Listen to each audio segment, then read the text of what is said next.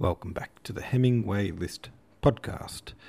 Talking about Book 4, Chapter 2 of War and Peace, we get a startling revelation in this chapter that Pierre's new wife has cheated on him with Dolokhov. Yeah, I don't know if that's the startling revelation. I mean, that is, uh, it is a revelation, but it's not that startling. Wasn't there rumors before they got married that she was you know, like having some kind of an affair with her own brother. Um, but isn't the startling revelation of this chapter that Bolkonsky, Andrei Bolkonsky, has died? Um, okay. How do you think this has really affected Pierre, considering how hesitant he was towards the marriage to begin with? The elite's high society of Moscow celebrates Bagration's actions seemingly out of spite towards Kutuzov for losing the major battle. They can't even seem to wrap their heads around the fact that they lost a battle. How do you think this will evolve as the French forces oops, continue to march towards their homes? Sorry, I accidentally punched my microphone a little bit there. Warren Kovafifi says,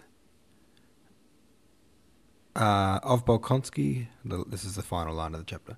Of Bolkonsky, nothing was said, and only those who knew him closely regretted that he had died early, leaving his pregnant wife with his eccentric father one of the classic Tolstoy um, final line bombshells. He'll save it for the very last line of the chapter and then drop a bombshell on you. And he'll do a very nonchalant manner as well, just kind of casually mention, oh, and by the way, um, one of the main characters is dead.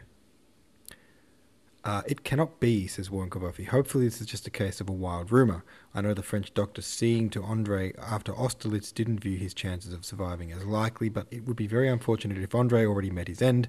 Hopefully, this is just a trick on Tolstoy's part. These Kuragins just seem like a family of snakes. Ippolit and Anatole aren't depicted as being virtuous, so why should Helena be any different? All makes sense when you have their scheming father, Prince Vasily, leading the lot.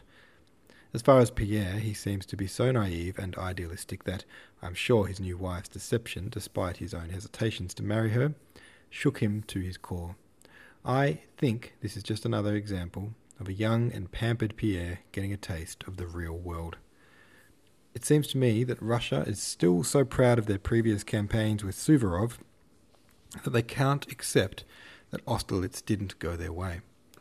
I think this is just a case of them saying, well, Suvorov led us to victory, it must be Kutuzov's fault. It just seems easier to celebrate past victories than to acknowledge recent defeats.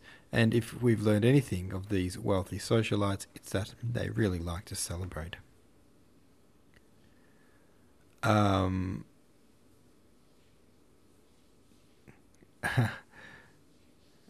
it's, I don't know, it feels very believable that the rumor mill in town would sort of refuse to accept the reality of them having lost completely.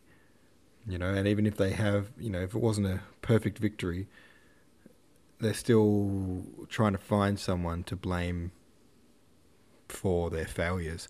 And poor Kutuzov is for some reason copping the blame, although he's the only person who warned them that they wouldn't win the battle and that they should do something different instead of, you know, launching themselves into a battle. He said they shouldn't, they did it anyway, and they got their butts kicked. So maybe they should have listened to Kutuzov. Bickering Cube says, I don't think Andre should would sorry, I didn't think Andre would die yet. This chapter is so upsetting. Andre just dies off screen like a minor character. The way everyone is talking about Kutuzov, Pierre's wife cheated on him. This is the worst chapter. But okay, it's great that this chapter is mostly talking about the arrangements of some party, and then, oh yeah, Andre's dead. I get it. We don't really matter. it is a very upsetting chapter um, when you put it all like that. I think the thing about Kutuzov is the most frustrating thing that that he's just the scapegoat because he was the one who said we're not likely to win this fight, and so they're blaming their loss on him although at the same time they're not really willing to even accept that they did lose. Um, and it's awful that Bagration doesn't set them straight. Well, maybe he does, but you know, so far. Uh, and yeah, the Andre dying off screen. Um, yeah, you get a, a, little bit of stuff like that happens in this book where, like we saw it with the dancing, bear. Sorry, not the dancing bear. The bear that they danced with, that they strapped to the um, police officer. Um, it kind of was one of the funniest scenes in the book, and it also happened um, in retrospect.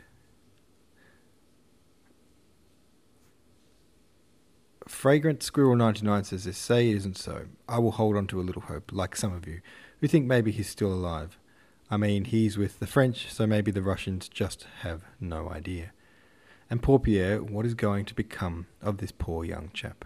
Twisted every way says, Ah, juicy, we finally get some real gossip going on in these aristocratic families.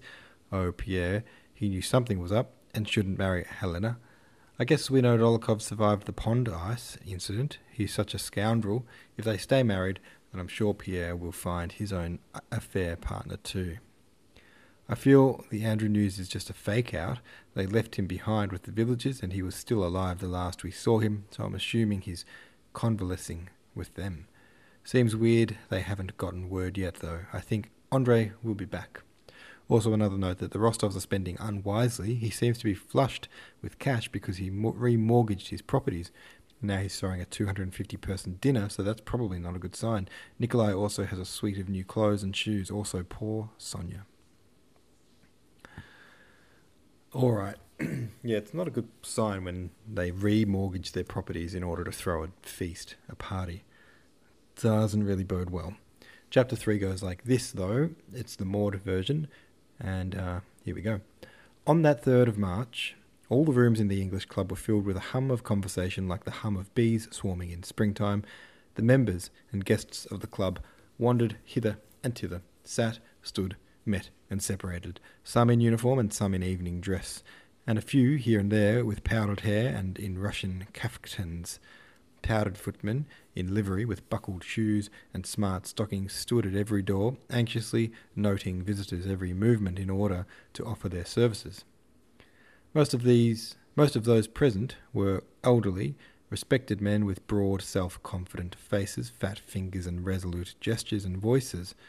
This class of guests and members sat in certain habitual places and met in certain habitual groups a minority of those present were casual guests, chiefly young men, among whom were Denisov, Rostov, and Dolokhov, who was now again an officer in the Sem- Semenov regiment. The faces of these young people, especially those who were military men, bore that expression of condescending respect for their elders, which seems to say to the older generation, we are prepared to respect and honour you, but all the same, remember that the future belongs to us. Nesvitsky was there as an old member of the club. Pierre, who at his wife's command had let his hair grow and abandoned his spectacles, went about the rooms fashionably dressed but looking sad and dull. Here, as elsewhere, he was surrounded by an atmosphere of subservience to his wealth, and being in the habit of lording it over these people, he treated them with absent minded contempt. By his age, he should have belonged to the younger men, but by his wealth and connections, he belonged to the group of old and honoured guests. And so he went from one group to another. Some of the most important old men were the centre of groups which even strangers approached respectfully to hear the voices of to hear the voices of well-known men. The largest circles formed round Count Rostopchin, Valuev, and Naryshkin, Rostopchin was describing how the Russians had been overwhelmed by flying Austrians and had had to force their way through them with bayonets. Valuev was confidentially telling that Uvarov had been sent from Petersburg to ascertain what Moscow was thinking about Austerlitz. In the third cycle, Naryshkin was speaking of the meeting of the Austrian Council of War at which Suvorov crowed like a cock in reply to the nonsense talked by the Austrian generals. Shinshin, standing close by, tried to make a joke, saying that Kutuzov had evidently failed to learn from Suvorov even so simple a thing as the art of crowing like a cock. But the elders remembers, sorry, but the older members glanced severely at the wit, making him feel that in that place and on that day it was improper to speak of so of Kutuzov. Count Ilya Rostov, hurried, hurried and preoccupied, went about in his soft boots between the dining and the drawing rooms, hastily greeting the important and unimportant, all of whom he knew. as if they were all equals, while his eyes occasionally sought out his fine, well set up young son, resting on him and wink, winking joyfully at him. Young Rostov stood at a window with Dolokhov, whose acquaintance he had lately made and highly valued. The old count came up to them and pressed Dolokhov's hand. Please come and visit us. You know my brave boy, been together out there, both playing the hero. Ah, Vasily Ignatovich, how do you do, old fellow? he said, turning to an old man who was passing. But before he had finished his greeting, there was a general stir, and a footman who had run in announced with a frightened face, He's arrived. Bells rang. The stewards rushed forward, and like rye shaken together in a shovel, the guests who had been scattered about in different rooms came together and crowded in the large drawing room by the door of the ballroom. Bagration appeared in the doorway of the anteroom without a hat or sword, which, in accord with the club custom, he had given up to the hall porter. He had no lambskin cap on his head, nor had he a loaded whip over his shoulder, as when Rostov had seen him on the eve of the Battle of Austerlitz, but wore a tight new uniform with Russian and foreign orders, and the star of St. George on his left breast. Evidently, just before coming to the dinner, he had had his hair and whiskers trimmed, which changed his appearance for the worse. There was something naively festive in his air, which, in conjunction with his firm and virile features, gave him a rather comical expression. Bekleshev and Theodore Uvarov, who had arrived with him, paused at the doorway to allow him, as the guest of honour, to enter first. Bagration was embarrassed, not wishing to avail himself of their courtesy, and this caused some delay at the doors, but after all he did at last enter first. He walked shyly and awkwardly over the parquet floor, of the reception room, not knowing what to do with his hands. He was more accustomed to walk over a ploughed field under fire, as he had done at the head of the Kursk regiment at Schongrabern, oh, and he would have found that easier. The committee men met him at the first door, and expressing their delight at seeing such a highly honoured guest, took possession of him, as it were, without waiting for his reply, surrounded him, and led him to the drawing room. It was at first impossible to enter the drawing room door for the crowd of members and guests jostling one another and trying to get a good look at Bagration over each other's shoulders, as if he were some rare animal. Count Ilya Rostov, laughing and repeating the words, Make way, dear boy, make way, make way, pushed through the crowd more energetically than anyone, led the guests into the drawing room and seated them on the centre sofa. The big wigs, the most respected members of the club, beset the new arrivals, Count Ilya, again thrusting his way through the crowd, went out of the drawing room and reappeared a minute later with another committee man, carrying a large silver salver, which he presented to Prince Bagration. On the salver lay some verses composed and printed in the hero's honour. Bagration, on seeing the salver, glanced around in dismay, as though seeking help, but all eyes demanded that he should submit. Feeling himself in their power, he resolutely took the salver with both hands and looked sternly and reproachfully at the count who had presented it to him. Someone obligingly took the dish from Bagration, or he would, it seemed, have held it till evening and have gone in to dinner with it, and drew his attention to the verses. Well, I will read them, Bagration seemed to say, and fixing his weary eyes on the paper, began to read them with a fixed and serious expression. But the author himself took the verses and began reading them aloud. Bagration bowed his head and listened. Bring glory then to Alexander's reign, and on the throne our Titus shield. A dreaded foe, be thou kind hearted as a man, a Ripheus at home, a Caesar in the field. Even even fortunate Napoleon knows by experience now Bagration, and dare not Herculean Russians trouble. But before he had finished reading, a stentorian major domo announced that dinner was ready. The door opened, and from the dining room came the resounding strains of the Polonaise. Conquest's joyfully thunder wake wakened triumph, elegant Russians now. And Count Rostov, glancing angrily at the author, who went on reading his verses, bowed to Bagration. Everyone rose, feeling that dinner was more important than verses, and Bagration, again preceding all the rest, went in to dinner. He was seated in the place of honour between two Alexanders, Bekleshev and Naryshkin, which was a significant allusion to the name of the sovereign. Three hundred persons took their seats in the dining room according to their rank and importance, the more important nearer to the honoured guest, as naturally as water flows deepest where the land lies lowest. Just before dinner, Count Ilya Rostov presented his son to Bagration, who recognized him and said a few words to him, disjointed and awkward, as were all the words he spoke that day, and Count Ilya looked joyfully and proudly around while Bagration spoke to his son. Nicholas Rostov, with Denisov and his new acquaintance Dolokhov, sat almost at the middle of the table. Facing them sat Pierre, beside Prince Nes- besides Prince Nesvitsky. Count Ilya Rostov, with the other members of the committee, sat facing Bagration, and as the very personification of Moscow hospitality, did the honours to the prince. His efforts had not been in vain. The dinner, both the Lenten and the other fare, was splendid, yet he could not feel quite at ease till the end of the meal. He winked at the butler, whispered directions to the footman, and awaited each expected dish with some anxiety. Everything was excellent.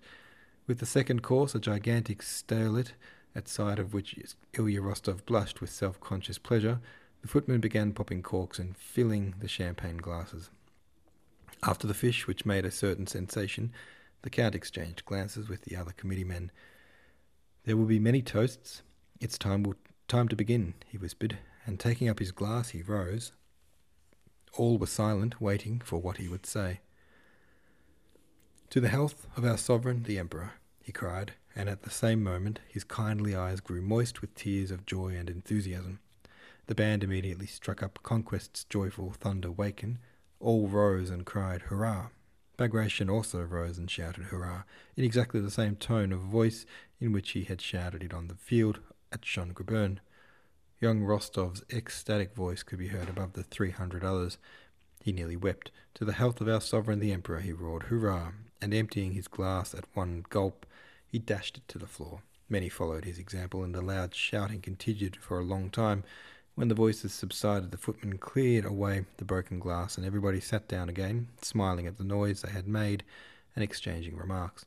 The old count rose once more, glanced at a note lying beside his plate, and proposed a toast to the health of the hero of our last campaign, Prince Peter Ivanovitch Bagration, and again his blue eyes grew moist.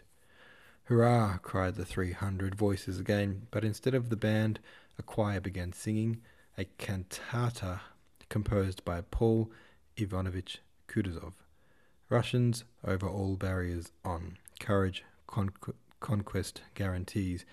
Have we not Bagration? He brings foemen to their knees, etc. As soon as the singing was over, another and another toast was proposed, and Count Ilya Rostov became more and more moved. More glass was smashed, and the shouting grew louder. They drank to Bekleshev, Naryshkin, Uvarov, Dolgorukov, Apraxin, Valuev, to the committee, to all the club members and to all the club guests, and finally to Count Ilya Rostov separately as the organizer of the banquet. At that toast, the Count took out his handkerchief and covering his face, wept outright. All right, there we go. There's chapter f- three. The feast is about to begin. All right, everybody, have your say about that. Thanks for listening. I'll see you tomorrow.